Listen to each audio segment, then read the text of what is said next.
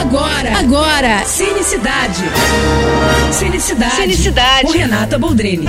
Ontem eu falei sobre a estreia do novo filme da franquia Ghostbusters, né? Que dessa vez é dirigido pelo filho do criador do filme original, o Jason Reitman.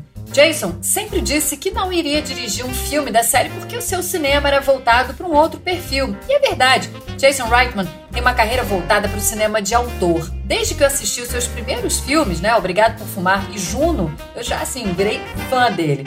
E de cara, ele já foi indicado ao Oscar de direção por Juno. Então dali para frente, ele foi tomando cada vez mais confiança no talento dele. Então, se você quiser conhecer um pouco mais do trabalho de Jason Reitman, eu sugiro os três filmes dele que estão no streaming do Telecine. Amor Sem Escalas, com George Clooney, que eu amo e é um dos meus preferidos dele. Refém da Paixão, com a Kate Winslet e o Josh Brolin. E O Favorito, com Hugh Jackman. Três filmes muito legais e imperdíveis corre para ver e depois se joga no cinema para conhecer a veia mais cinemão pipoca do diretor, né? Uma veia nova que a gente acabou de descobrir e que eu adorei também.